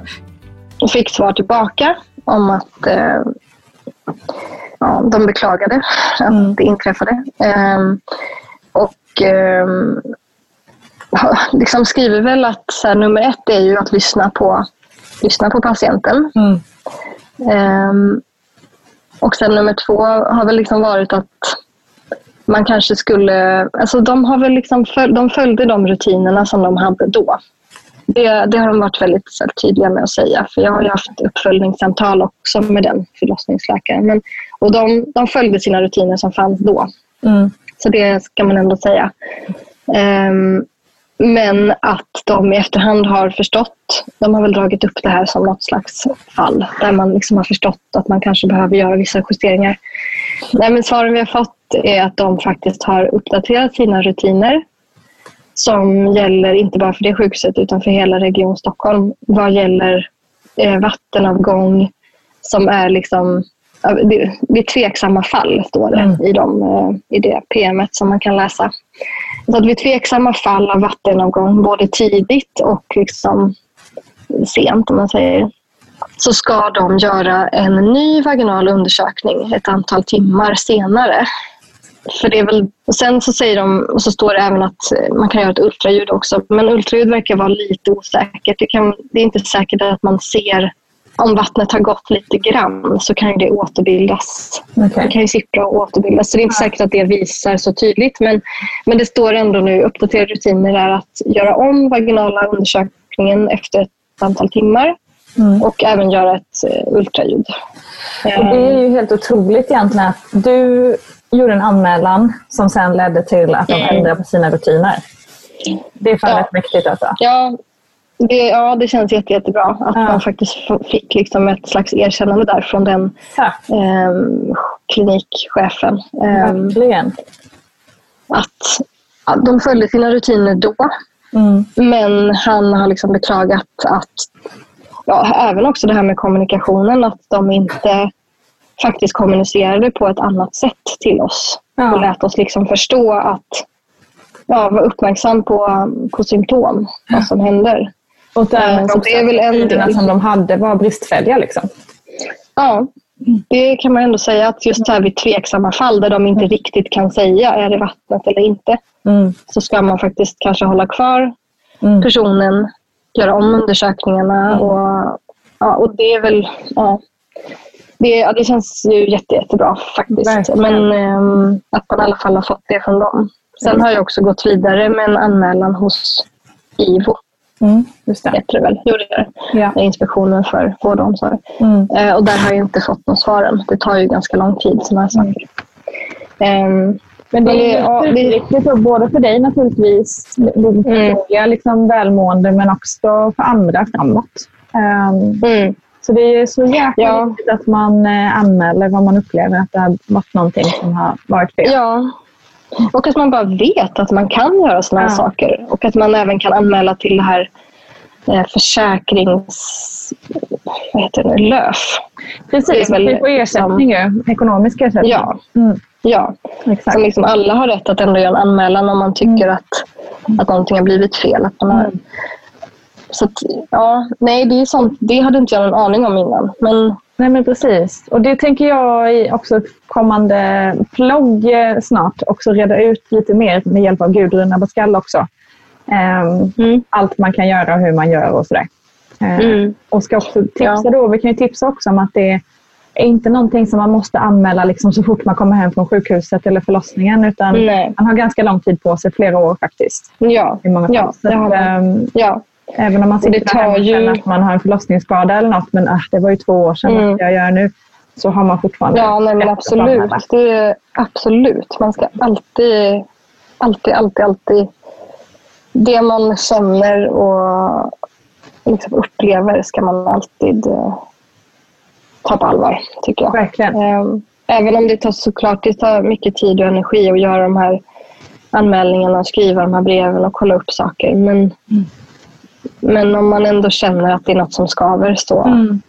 så måste Ja, men- man ta sig tid Det är viktigt för ens själv, för en själv att komma vidare tror jag också. I många Mm. fall. Ja. mentalt. Liksom. Absolut. Det är det.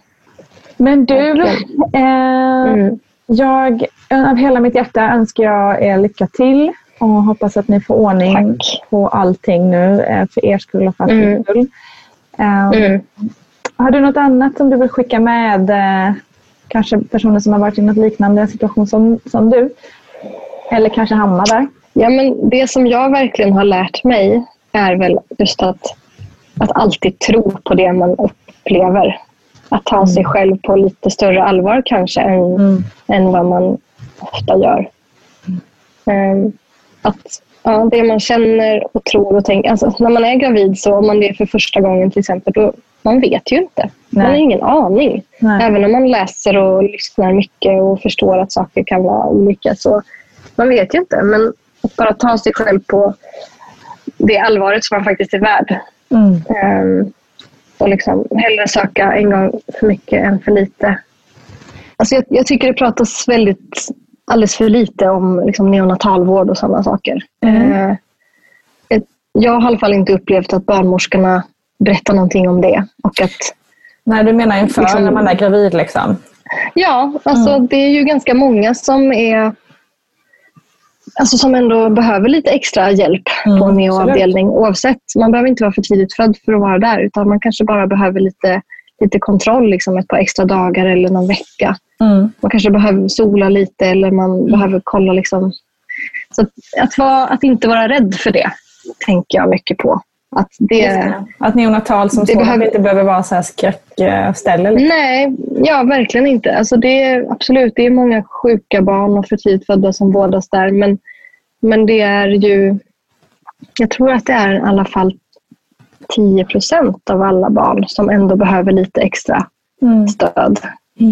Nu, så att jag inte säger fel siffra, men jag tror att jag har läst det. Eh, nej, men att inte vara rädd för det.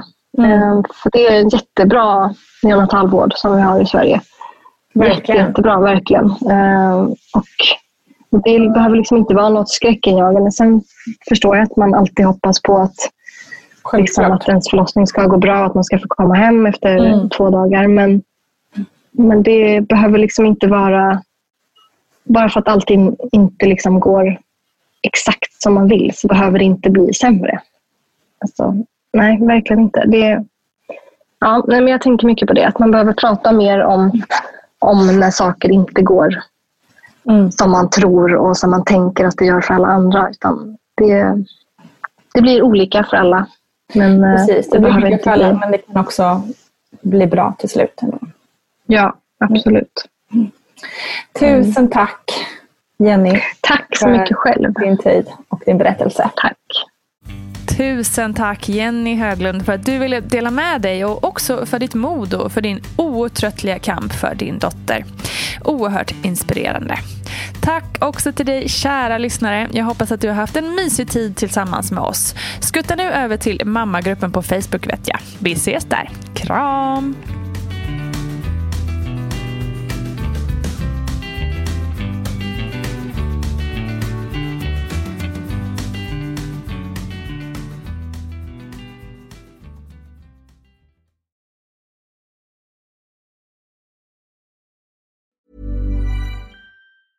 Ever catch yourself eating the same flavorless dinner three days in a row? Dreaming of something better?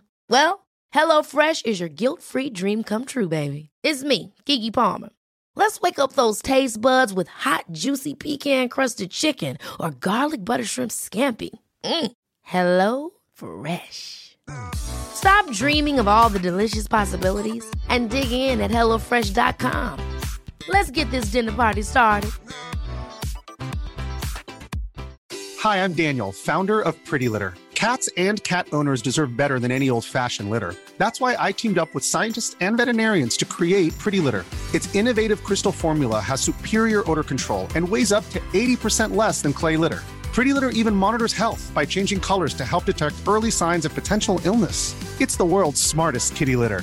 Go to prettylitter.com and use code ACAST for 20% off your first order and a free cat toy. Terms and conditions apply. See site for details.